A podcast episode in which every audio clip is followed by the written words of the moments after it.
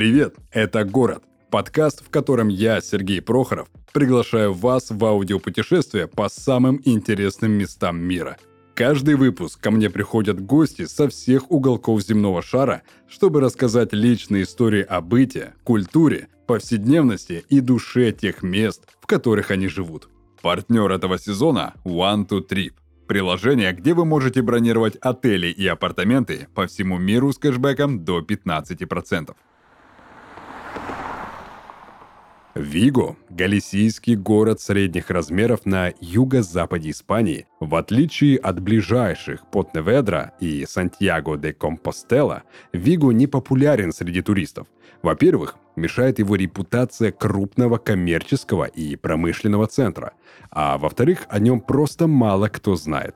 Хотя в последние годы ситуация стала меняться в лучшую для Вига сторону – Множество туристов уже оценили романтику этого старого города и стремятся провести хотя бы день на прекрасных пляжах этого места. Виго основали римляне, но архитектура той эпохи до наших дней не сохранилась. В средние века в здешних местах неоднократно высаживались викинги. Их постоянные набеги сильно тормозили развитие Виго, не давая ему разрастись до размеров хотя бы приличной деревни. Это произошло только в 16 веке, когда город вступил в торговые отношения с Америкой и начал процветать.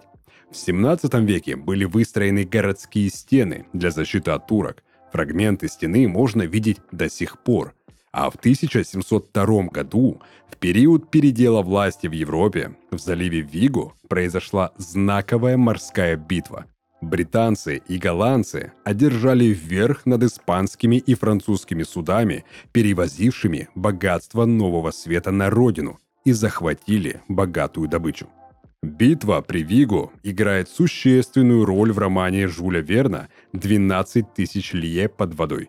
Именно сокровища затонувших испанских галеонов позволили капитану Немо достичь материального благополучия и выстроить свой Наутилус. Итак, друзья, мы продолжаем наши аудиопутешествия по всем городам этого прекрасного мира. И сегодня у меня в гостях Владимир из города Виго, который расскажет нам вообще про все так называемые галисийские, если я правильно называю, путешествия. Владимир, привет. Привет, Сергей, всем привет. Действительно, я автор телеграм-канала «Галисийские истории». До января 2023 года я работал в Москве в смарт-библиотеке. В январе 2023 я уехал из России а, на край земли, в Испанию, в Галисию. И вот я здесь. Итак, смотри, я учел тот факт, что сейчас, находясь в Испании, ты находишься в статусе беженца. И мне лично стало интересно, какие ограничения есть у таких, как ты кто имеет подобный статус беженца. Расскажи, пожалуйста. Ну, есть действительно одно важное, серьезное ограничение. Я не могу покидать а, территорию Испании. Это единственное, наверное, ограничение, которое есть. В остальном а, я не ощущаю на себе какое-то давление а, там, государства, это давление этого статуса беженец. Казалось бы, такое страшное слово mm-hmm. беженец, но оно на самом деле совершенно не страшное, совершенно безобидное, нас не держат в лагерях, мы не находимся в спецприемниках, вот, мы вольны в своих действиях, да, но в рамках закона, естественно, и мы не можем покидать то есть я не могу покидать территорию Испании до того момента, пока министерство не даст ответ по моей заявке. А какой следующий шаг? Какой там ранг или вообще звание человека, который вот был, а, например, беженец, а потом ему министерство дает ответ, он как, получает а, ВМЖ или что? Шаги такие. Подаем заявку, когда прибываем в страну, потом э, проходим интервью в полиции и ждем ответ от министерства. Если ответ положительный, значит мы оформляем, а, то есть мы оформляем ВНЖ на 5 лет. Mm-hmm. Вот, и по истечении этого срока можно уже претендовать на гражданство. Если ответ отрицательный, такое тоже бывает довольно часто, не нужно переживать, мы в Испании, здесь релакс, транкила, то есть такое расслабленное состояние, а, можно подавать по оседлости, так называемое ВНЖ по оседлости. То есть э, после трех лет легального пребывания в стране при наличии рабочего контракта на руках можно легализоваться вот по оседлости. Есть такой вариант. Mm, то есть в любом случае есть вариант остаться. Никто не выгонит, если все легально. Чем хороша Испания, да, то, что есть всегда запасной какой-то вариант, да, то есть тут а, грамотная а, политика миграционная, а, ну, она такая развитая, да, она ориентирована на человека, наверное, прежде всего. То есть нужно очень-очень сильно постараться, чтобы тебя отсюда выкинули, да, то есть это нужно прям быть там, таким прям очень плохим гражданином mm-hmm. или претендующим на гражданство, чтобы тебя депортировали отсюда. Так, окей, с этим разобрались. А, смотри, я ознакомился с твоим каналом в телеге. Я бы хотел, чтобы ты и озвучил некоторые моменты, которые ты там на свою аудиторию а, озвучиваешь в письменном виде, а здесь ты уже расскажешь и на мою аудиторию моего подкаста. К примеру, меня интересует твое личное мнение об испанцах. Правда ли, что испанские мужчины ухаживают за собой намного активнее, чем испанские женщины? Или это все-таки какой-то миф? Сергей, мне очень приятно то, что ты прочитал мой телеграм-канал и, надеюсь, подписался на него. Mm-hmm. А, интересно, конечно, такое наблюдение. Оно, этот вопрос заставляет меня задуматься, а действительно, какие тут люди, мужчины, ну, не только мужчины, женщины, как они выглядят. Действительно, я как-то задумался и пришел к выводу, наверное, да, так оно и есть. То есть э, они лучше выглядят, но вот по какой причине, то ли они чаще улыбаются, знаешь, когда все-таки люди улыбаются, они располагают к себе, их внешность становится приятной. Mm-hmm. А, а испанцы улыбаются очень много. То есть они очень приветливые, очень дружелюбные и так далее. Возможно, что-то тут генетически как-то, да, связано с генетикой, да, передающейся с поколения в поколение. Какой-то ген красоты или там хорошей внешности. Mm-hmm. Но я думаю, что это комплекс каких-то таких моментов. Это а, условия какие-то природные, да, то, что в стране очень много солнца, да, и странно быть а, хмурным и пасмурным, когда вокруг тебя так много солнца, так много какого-то отдыха, расслабления. Люди здесь очень дружелюбные, да, там любят праздники, веселиться, общаться. Но это, наверное, сказывается на их э, внешности. Ну, если мы судим исключительно по каким-то картинкам еще, там, Антонио Бандерас, Педро Санчес. Педро Санчес — это премьер-министр Испании, молодой, ну, молодой для политика, ему 50 лет. Он очень хорошо выглядит, тоже так, как такое, а, ну, как товарное лицо для, для международного рынка. Вот. Ну, вообще испанцы есть разные, конечно. Есть толстые, есть, э, там, я не знаю, есть э, некрасивые, есть красивые. Но это все так, в принципе, условно. К внешности здесь относятся, я считаю, довольно просто. Здесь никто особо не заморачивается так как у нас в России заморачиваются по поводу внешности. Тут э, люди могут выглядеть так, как они выглядят. Если ты толстый, значит, ты э, толстый. Если ты худой, значит, слишком худой. Ты, ты, значит, худой, как бы, да, тут, ну, как бы, какой есть, такой есть. Тут э, нет такого шейминга, да, по поводу твоей внешности. И женщины, например, давай скажем тоже про женщин несколько слов. А, например, а, на пляжах женщины часто загораются открытой грудью, да. Это нормально для Испании, это не является ни, ничем, ни символом пропаганды, ни, там, ни, ни сексуализировано никак. То есть это просто тело, да, которое есть, которое дано нам природой, и мы можем со своим телом вот, вот так поступить. Да, и все к этому привыкли, все спокойно к этому относятся. И э, ну, женская голая грудь это, это не признак там, разврата или э, чего-то сексуального. Да? Это как бы обыденная история. А, там плюс какие-то, там, не знаю, волосатые ноги, подмышки, там, не знаю, неухоженные ногти, отсутствие макияжа. Это, в принципе, ну, не проблема для испанцев, потому что, ну, как бы, ну, не стремятся они как-то максимально себя переделать, использовать фильтры, какие-то, ну вот как-то максимально натуралистично, назовем это так. С учетом того, что вот ты упомянул в России, да, у нас э, люди, они все-таки стремятся быть э, в обществе идеальными, да, это обязательно там мужчина каждые две недели в барбершоп. Uh-huh. А, девушки каждые там три недели, четыре недели маникюр делать. Ресницы там каждые два месяца а, обязательно делать. Брови, чтобы был какой-то татуаж. То есть постоянный уход за собой, чтобы в обществе казаться еще лучше, чем природа наградила, например. А вот испанцы, как ты говоришь, они, ну, вот такой и вот такой. И я себя люблю, я себя принимаю. А почему такой диссонанс и вообще такое отличие? Может, ты пришел к какому-то выводу, почему в России вот так все конкурируют друг с другом каждый день. А в Испании, ну, все хорошо. Итак, я улыбаюсь, и уже замечательно. Сергей, действительно, ты очень грамотно подметил и описал эту ситуацию. Мне тоже показалось, вот уже после того, как я уехал в Испанию, что в России очень заморочены по своей внешности. Да? Я уж не знаю, как так сложилось, да, откуда такие стремления к какому-то идеалу, да, которого не существует. Но это похоже еще на какой-то бизнес, да, серьезный, который очень раздут в России, да, потому что бизнес эстетической там, красоты, да, медицины, он невероятных объемов а, в, в нашей стране. Вот. Мне кажется, это даже какая-то такая навязанная история, или там бизнес-фитнес э, залов понятно, да, что это огромный бизнес, что а, на, надо продвигать этот образ успешного, а, подтянутого человека, и он очень хорошо работает а, в России.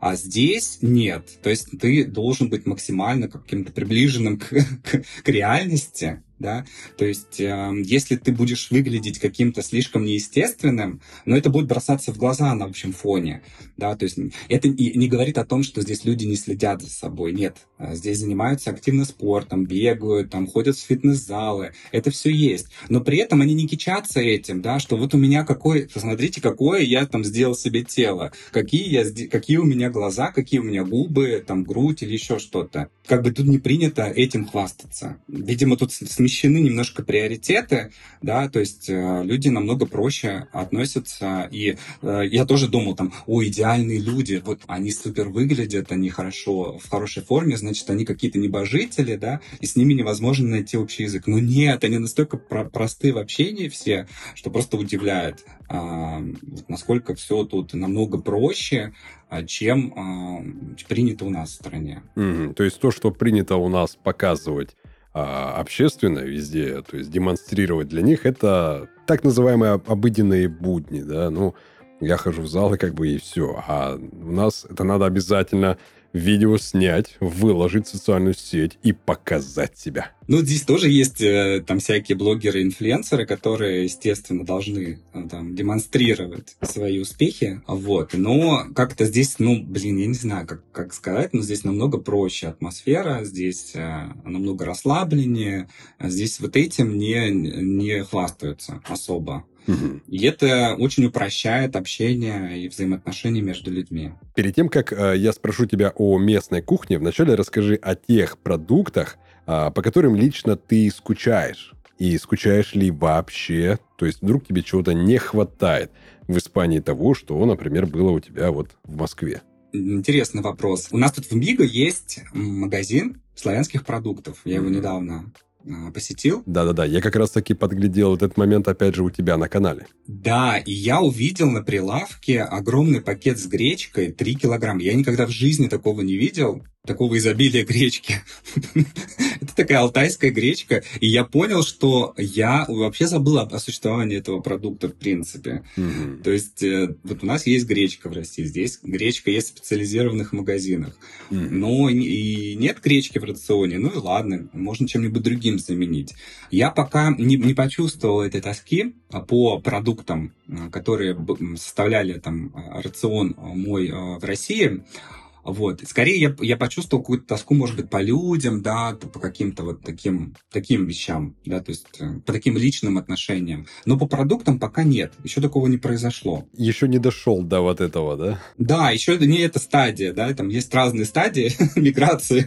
У меня еще, наверное, стадия розовые очки, я так предполагаю. Вот. У меня все как бы удивляет, мне все нравится, да, я смотрю вокруг широко открытыми глазами, и пока нет у меня меня вот этой такой жуткой тоски mm-hmm. по каким-то привычным ранее вещам. Ну, если вдруг такое произойдет, я соскучусь по каким-то продуктам, я приду в этот магазин, да, и там все можно найти. Но что удивительно, что в магазине, да, славянских продуктов вообще все продукты, такие как сметана, вареники, там, пельмени, селедка и так далее, все это произведено в основном в Германии, в Прибалтике, mm-hmm. в Польше.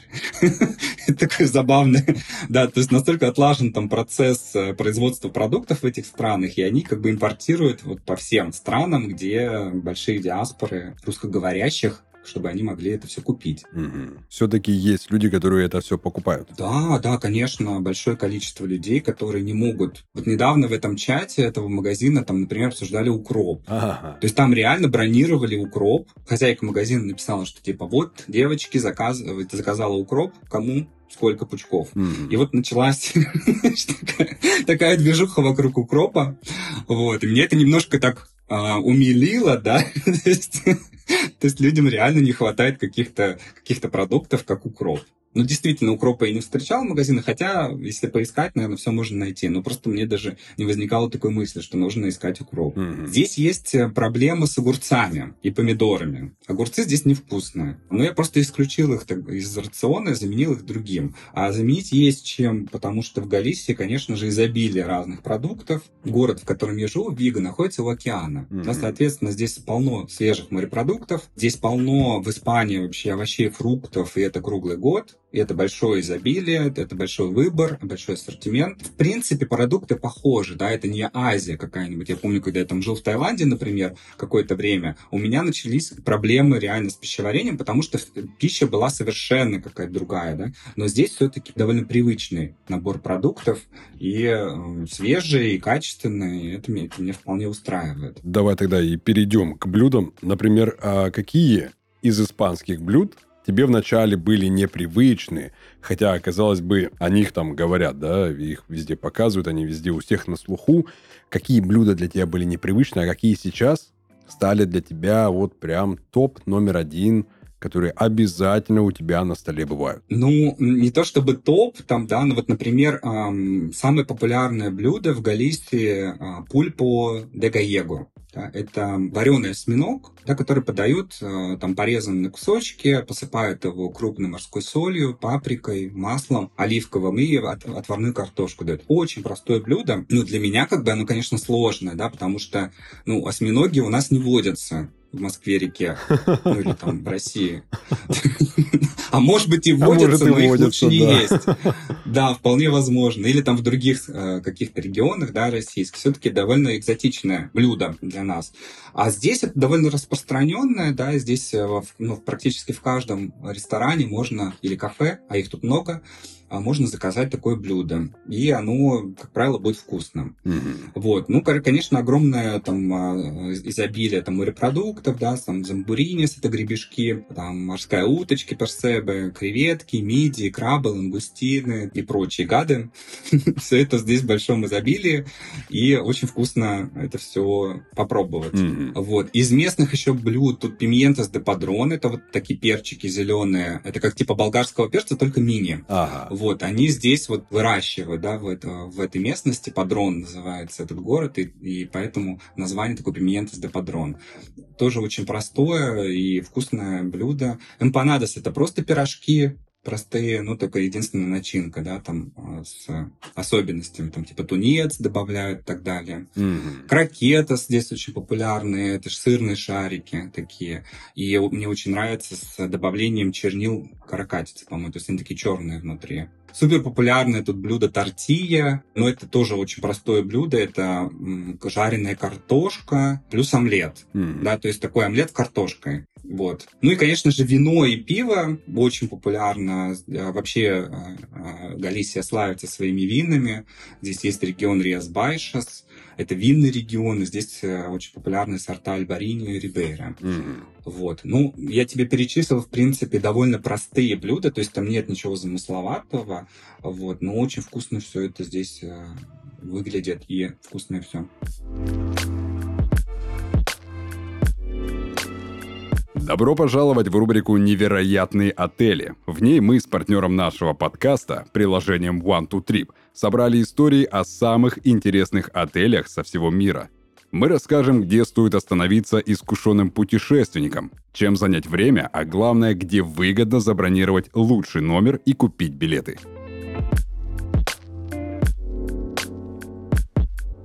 Следующая остановка – Lancet 19 Design в Будапеште. Это единственный бутик-отель в городе. Он расположен в старой водонапорной башне и с момента открытия в 2007 году получил множество наград, в том числе три архитектурные премии. Отель назван в честь цепного моста, который пересекает реку Дунай. Дизайнерам отеля Lancet 19 Design удалось добиться видимости открытого пространства в интерьере. За счет большого количества стеклянных перегородок кажется, что этажи и коридоры просто висят в воздухе. Все это наполняет внутреннее помещение старой башни светом и воздухом. Самый красивый вид из номеров можно наблюдать лежа в ванной. Она расположена около панорамных окон, из которых открывается обзор на конструкцию цепного моста и противоположный берег Дуная.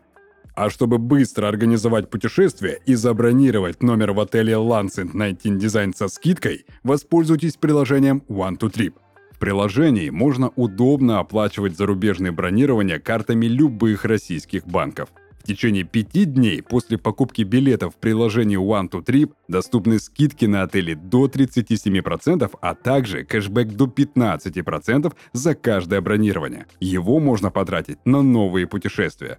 One2Trip – это отели и апартаменты по России и за рубежом. Авиа, ЖД и автобусные билеты, аренда авто, экскурсии – все, что нужно для путешествий в одном приложении. Ссылка в описании. Володь, а во что лично ты влюбился, переехав а, в этот город Вигу? И чем этот город способен влюбить в себя всех остальных а, людей? Я как понимаю, Вигу это не самое популярное направление в Испании. Почему именно Вигу? Ну, а, смотри, тут, наверное, следует немножко рассказать предысторию, да, как, каким образом я попал сюда. Давай. А, ну, то есть, когда я понял, что я а, уезжаю из России, потому что поводов уехать стало сильно больше, чем причин остаться. Угу. Многие мои знакомые друзья уже были за пределами Российской Федерации, я стал выяснять, как бы мониторить, а кто где находится и какие там условия вообще жизни. Вот. И так я пообщавшись с одними моими друзьями, которые уехали в Испанию, и уехали они в Галисию почему-то. Я про Галисию вообще ничего не знал до этого момента. Mm-hmm. И начал выяснять, а что это за регион такой, а, что, что это за место. Но это действительно край земли, то есть дальше только бесконечный океан. И что для меня было важно, каким важным фактором, а, это должен быть какой-нибудь небольшой и не супер, и не очень популярный регион. Потому что после Москвы, после жизни в Москве, я реально устал от, от такого изобилия контактов, от, от такого количества людей. И мне хотелось какой-то какого-то, какого-то, какого-то покоя, какого-то более-менее расслабленного состояния. Вот. И поэтому Галисия вот идеально подходила по этим параметрам, плюс погода. Здесь довольно, ну, Испания, как мы знаем, да, жаркая страна. Да, если мы имеем в виду такие туристические направления, там Барселона, Валенсия, Андалусия, да, а, там Канарские острова, там всегда тепло. Только зимой там более-менее так. Вот Мадрид это вообще раскаленная сковорода, да, оттуда все просто бегут летом, потому что там невозможно находиться. Вот. А Галисия это север, север, север страны, и здесь немножко другие а, условия, потому что температуру и вообще атмосферу формирует океан. Вот. И здесь комфу, очень комфортное лето, то есть где-то в среднем 20 там, не знаю, 22-25 градусов. То есть тут не бывает супер жары. Она бывает, но не, не, недолго. Но здесь есть как бы особенности из-за того, что океан, он иногда формирует какие-то тучи, облака дождливые, там, ветра здесь могут какие-то вдуть очень сильные. Это, конечно, ну, из минусов, да, и зимой здесь довольно, может быть, прохладно, вот, но здесь никогда не бывает снега, естественно, и м, в целом довольно чисто, да, потому что я часть зимы уже застал, да, тут ни, ни, ничего не посыпают, естественно, никакими реагентами, да, то есть нет вот этой вот каши бесконечной, которая есть а, там в Москве, например, и поэтому ноги у тебя сухие, чистые, тут все, естественно, дома ходят в обуви, так принято, потому что, ну, на улицах чисто, в принципе, даже если пройдет дождь, ты придешь домой, не натопчешь. Вот. А, ну, конечно, вот что меня поразило там, да, в, в Виго, было солнце, да, когда я первый раз сюда приехал, был, был океан, да, и, и его, его отовсюду видно, какие-то небольшие горы вокруг, то есть такое очень-очень приятное э, локальное место, но при этом город еще очень современный. То есть я когда приехал в Виго, я вышел из поезда и очутился на вокзале. Вокзал какой-то невероятно футуристичный, то есть очень красивое архитектурное сооружение. То есть у них там э, два вокзала плюс торговый центр, все это соединено в один комплекс. И я не ожидал это увидеть в таком маленьком городе. Здесь, живет, в принципе, около 300 тысяч жителей. Но по сравнению там, я буду сравнивать с Москвой и Подмосковьем, но это как город Подмосковья Химки. Это вот по численности населения, наверное, можно сравнить эти два города. Но при этом, как бы, тут, э, ну, все очень компактно, все очень развито, город современный, видно, что вложено, вкладывается сюда много каких-то инвестиций. Здесь очень э, долго правит один товарищ, мэр Абель Кабальеро, его вы выбрали уже в пятый раз. Это просто, просто феномен для Испании, да, потому что, ну, так, так долго не, политики не правят. Не живут. Не живут, да. Обычно здесь сменяемость власти происходит довольно быстро, да, то есть люди все время чем-то недовольны, и они меняют там власть. Но, как бы, этому, этому товарищу везет, он, как бы, реально там на пятый срок выбран, и его очень тут любят, особенно старшее поколение. Молодежь, конечно, в меньшей степени. Вот, да, еще хочу рассказать, что прежде чем я попал в Виго, у меня были некоторые приключения. Сначала я жил а, в Фероле, это такой небольшой город здесь, в Галисии, он известен тем, что там родился диктатор Франко. Вот, я искал активно квартиру, но ничего не смог найти, поэтому был вынужден обратиться в организацию для беженцев, которая м, предложила мне пожить в приюте. Mm-hmm. И тут я очень напрягся. жить в приюте, там, я не готов был. Ну да, ассоциации сразу такие. Да, ассоциации какие-то нездоровые, да, там, беженец, приют, да, но когда я увидел этот приют, я понял, что, ну, этот приют да, даст фору там многим гостиницам. Этот приют в Лакаруне называется Падре Рубинос, и открыл его Амасио Артега, это основатель Inditex, это Zara, да, вот эти все бренды. Mm-hmm. И там все очень красиво, такой скандинавский а, стиль, там все такой лаконизм, чистенько, там кормят, но есть там свой, конечно, режим определенный, но, в общем, терпимо. И в ожидании программы я жил в Лакаруне. И э, как только освободилось место, и меня пригласили в Виго, я сразу туда уехал. С тех пор я здесь. Здесь, кстати, на плюс 2 градуса теплее, чем в других местах. То есть чуть-чуть поюжнее даже. Чуть-чуть поюжнее, да. Да, все правильно. Угу. Слушай, с учетом твоей вот этой истории, переезда вообще в другую страну, в другой мир, в другое общество, с какими трудностями тебе пришлось столкнуться в начале жизни в новом для тебя уже городе? Ну, не только Вигу, да, скорее Галисия, да, а, то есть здесь совершенно другой а, уклад жизни, да, здесь люди другие, здесь другой язык, да. Первое, что, конечно же, нужно сделать, это начать учить язык. Еще, наверное, ну, то есть если там реально кто-то решил переехать в Испанию, учите язык заранее. Это будет хорошим подспорьем, потому что на английском здесь говорят, но говорят мало, неохотно. Скорее здесь говорят там на, не знаю, на португальском, да, потому что э, там рядом Португалия, да, на французском, вот, могут, потому что как-то это более похожи, да, языки на испанский, поэтому их проще. И вообще Галисия, как бы в Галисии говорят на смеси португальского и испанского вот, вот так, галисийский язык, он такой. И, конечно, там нужно все продумывать заранее, если есть возможность, там, найти жилье, что самое сложное, самое сложное найти жилье. А здесь, потому что просто так не дадут тебе арендовать квартиру. Здесь боятся а, окупусов. Окупусы это кто? Это такие люди, которые могут занять твое жилье и не выезжать оттуда. Ага. Ну, то есть такое интересное явление, да, то есть люди, которые могут занять твое жилье. Или, например, вот был у вас там контракт, да, там у вас снимали квартиру, а потом наступает эм, завершение да, ваших э, деловых отношений, а люди не выезжают из квартиры. Mm-hmm. Такое тоже может быть. Или, например, они приехали на Airbnb, арендовали на три дня, а стали жить на три года.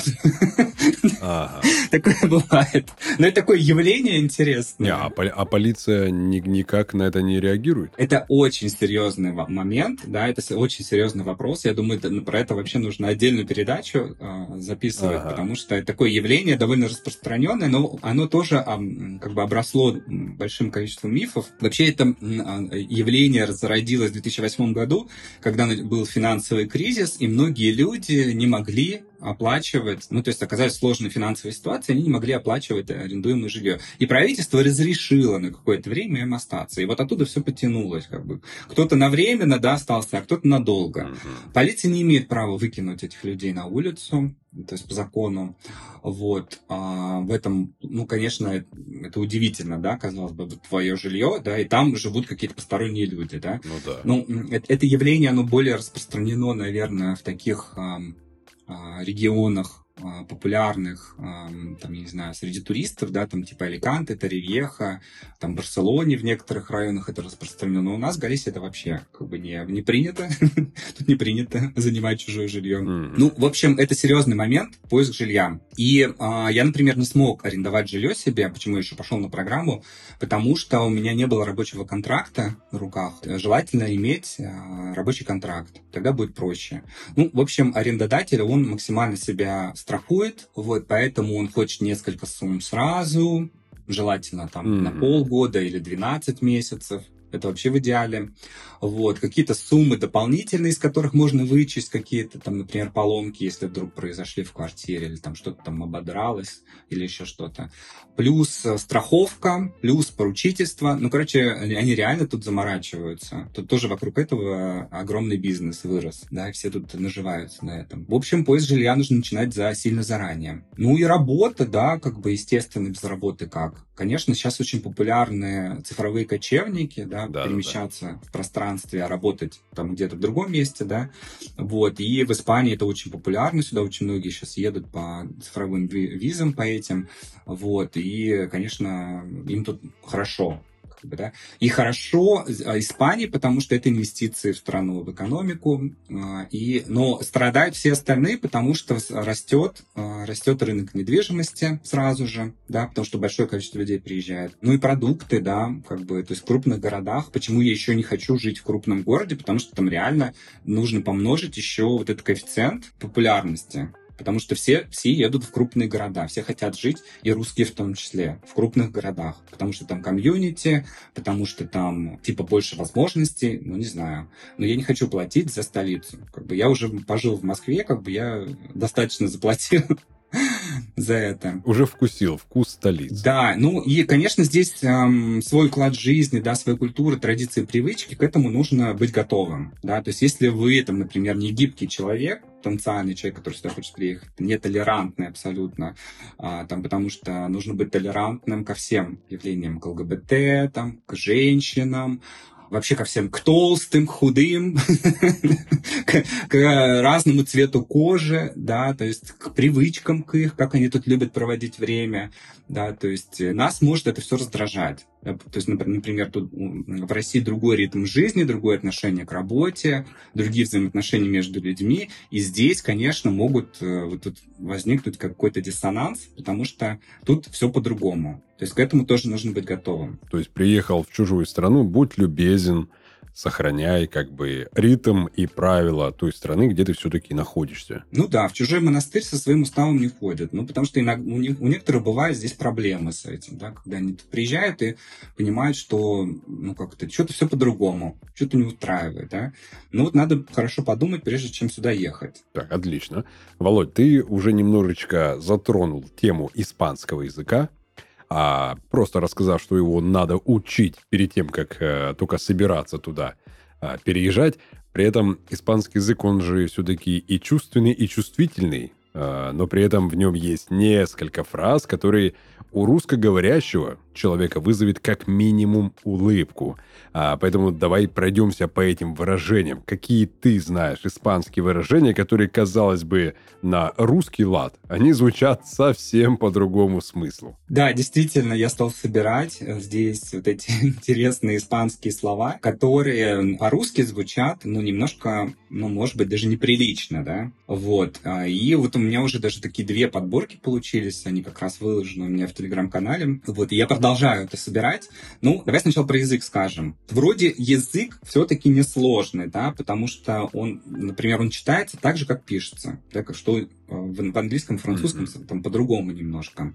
Ну, есть там, конечно, свои нюансы, и чем больше познаешь язык, тем больше понимаешь, что есть там их этих нюансов все больше и больше. Например, вот там у одного слова может быть разные значения там совершенно, да, там евар носить, mm-hmm. нести носить, и там мы, мы еву бьен, это хорошо ладить с кем-то, то есть, то есть носить и хорошо ладить, да, вроде как совершенно противоположное значение, но вот как бы такое, такое есть. Вот. Например, еще тут есть такая интересная буква, а, называется она Уве Добле. Это такая галочка, Ви. Она произносится, вот, например, мой город называется Биго. То есть у них нет такого четкого произношения «б», да, то есть это тоже нужно учитывать. То есть это между «б» и «в», как бы би...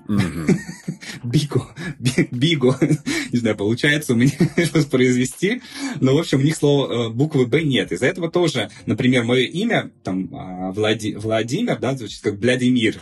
Ага. ну, то есть для них оно сложно в произношении. Или Влад, да, Влад. Похоже на другое немного слово российское, да? Вот. И это, конечно, тоже вызывает э, определенную улыбку, да? Или или сейчас я тебе назову одну аббревиатуру, одну, а ты угадай, пожалуйста, что это значит. Это марка машины. А Б М У В W.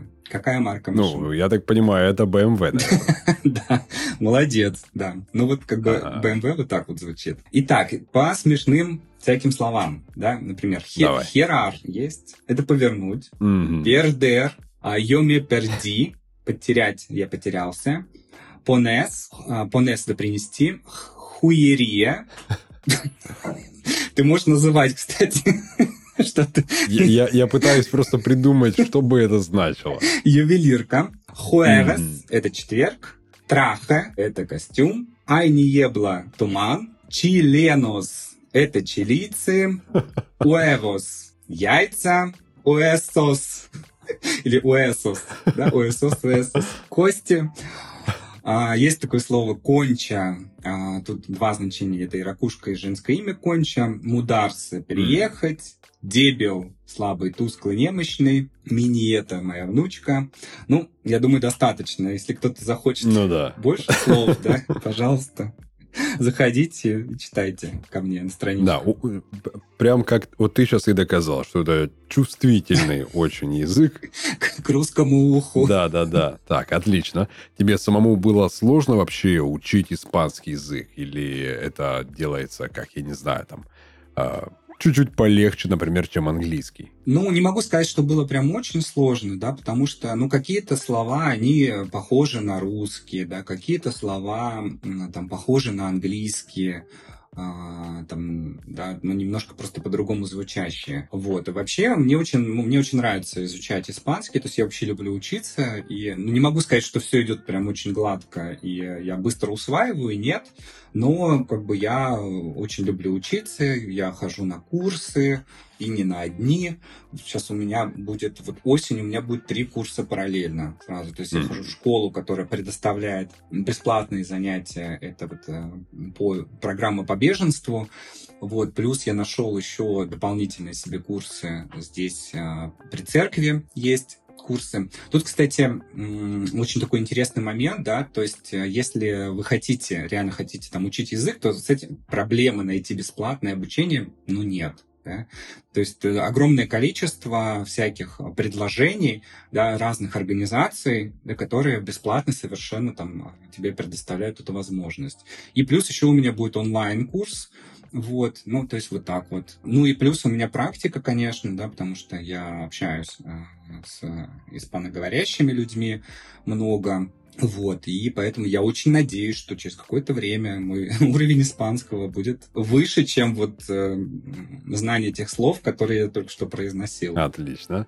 Так, ну и, наверное, будем передвигаться к вопросу про самые шикарные места твоего города и окрестностей. Все-таки это твоя тема а, прогулки. И так как ты ведешь все-таки об этом блог, ты явно уже истоптал все самые лучшие места и готов, я надеюсь, все-таки готов поделиться со слушателями своим личным списком мест, которые нужно посетить каждому, чтобы все-таки проникнуться вот этой испанской атмосферой. Да, действительно, я готов поделиться, и много я уже успел посетить мест, я очень люблю, я вообще такой человек непоседливый, я очень люблю перемещаться в пространстве, путешествовать.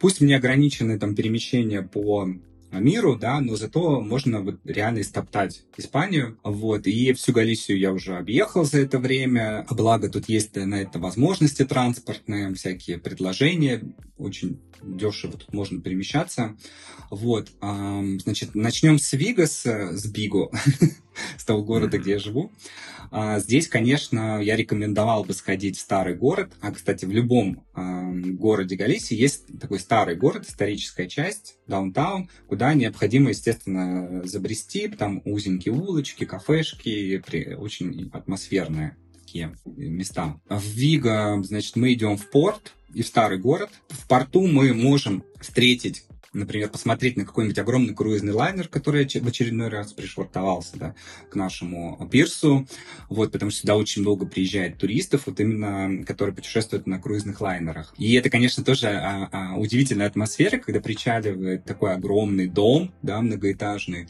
и оттуда выползают из своих кают а, вот это вот разноголосая, как-то разноязыкая толпа. Mm. Это, конечно, тоже а, создает какую-то определенную атмосферу, то есть ты понимаешь, что город портовый, да, и, и сюда приезжает огромное количество разных людей. Вот. Э, все эти товарищи сразу же бегут э, на эти... Есть устрицы свежие, у нас здесь есть устричная улица рекомендую туда заглянуть, вот, и поесть свежих устриц. Обязательно подняться, если есть время, на, в парк Костро. Это самая высокая точка города, и посмотреть на город с высоты, а, вот окинуть его взглядом. Также здесь есть недалеко такой а, природный заповедник, Атлантический природный заповедник, острова Сиес. Вот. Тоже такая жемчужина наших мест. Все стремятся туда попасть. Туда можно доплыть на паромах. Вот. А, естественно, Галисия известна своим городом Сантьяго де Компостела. Mm-hmm. Это древний, невероятно красивый город. Сюда стекаются все пути пилигримов. Да, вот этот известный путь Камина де Сантьяго. Он заканчивается на э, центральной площади города, у кафедрального собора. Вот. И тоже такая очень приятное атмосферное место, куда вот идут все путники памятники. Кстати, вот эти все дороги, они пролегают через все города Галисии практически, поэтому здесь очень много можно а, встретить на улицах вот этих путников с большими рюкзаками, которые а, совершают это путешествие. Недалеко от нашего города есть а, маленький городок Байона, он называется, там древняя крепость красивая. Вообще сейчас курортный город, такой luxury, там много всяких яхт, лодочек, богатых людей. Но всему миру Байона известна тем, что сюда вот прибыла одна из шхун экспедиции Колумба, Пинта. Город Ла-Корунья, это самый современный тусовочный город, который имеет смысл посетить, а, и э, он таким стал благодаря, наверное, все-таки влиянию офиса Inditex, да, то есть центральный офис Inditex находится именно а, в пригороде а, Ла-Корунья, и это очень сильно влияет, конечно, на, на развитие этого города. Вот, но вообще у нас много есть разных э, мест, городов, там Пантеведре, Туй, Агуарда, это маленькие такие города, Кангас, Луга, Ауренце, Ауренце горячие источники, можно посетить. То есть каждый город, он интересен чем-то своим, своим, своя какая-то есть особенность, то есть нельзя сказать, что все города Галисии, они там похожи. Да, чем-то да, но у каждого есть своя особенность все-таки. Mm-hmm. Поэтому, если вы планируете посетить Галисию, пожалуйста, не выделяйте на это мало времени. Лучше побольше и лучше на машине, чтобы можно было перемещаться там по всем самым красивым местам нашего региона. То есть это не на один, два, три дня, это желательно все-таки хотя бы как минимум неделю. Если есть такая возможность, да, приезжайте к нам на неделю. Пишите мне, я помогу организовать экскурсии. Супер, Владимир, спасибо тебе за вот этот интересный, позитивный выпуск про твой прекрасный город Вигу. Это было очень увлекательно, интересно узнать как можно больше об Испании в целом и вообще раскрыть такой город Вигу, который, ну, в принципе, если где-то вводить, да, в запросе, то в основном это что? Портовый город промышленный, а оказывается, что не только портовый и не только промышленный город. А спасибо тебе еще раз. И в конце и выпуска я бы хотел, чтобы ты от себя, как непоседливый такой путешественник, дал нашим слушателям какую-то свою, может, народную мудрость личную, а, либо сказал какую-то мотивирующую а, речь а, для тех, кто хочет но боится сделать подобный шаг, который осуществил все-таки ты. И сказать это, конечно же, все-таки на испанском языке, сохраняя, так сказать, атмосферу. Да, действительно, есть такая фраза, которая меня очень раздражала поначалу, но, но которую я потихоньку начинаю принимать. Эта фраза звучит так «пока а пока». Mm-hmm. И переводится это мало-помалу, по чуть-чуть, понемногу, помаленьку. То есть не нужно бояться, да, двигайтесь потихоньку, потихоньку к своей цели. Помаленьку, шаг за шагом. Дорогу осилит идущий. Просто суперское завершение выпуска. И на этом мы заканчиваем наш выпуск. Спасибо, что остаетесь с нами. Всем пока.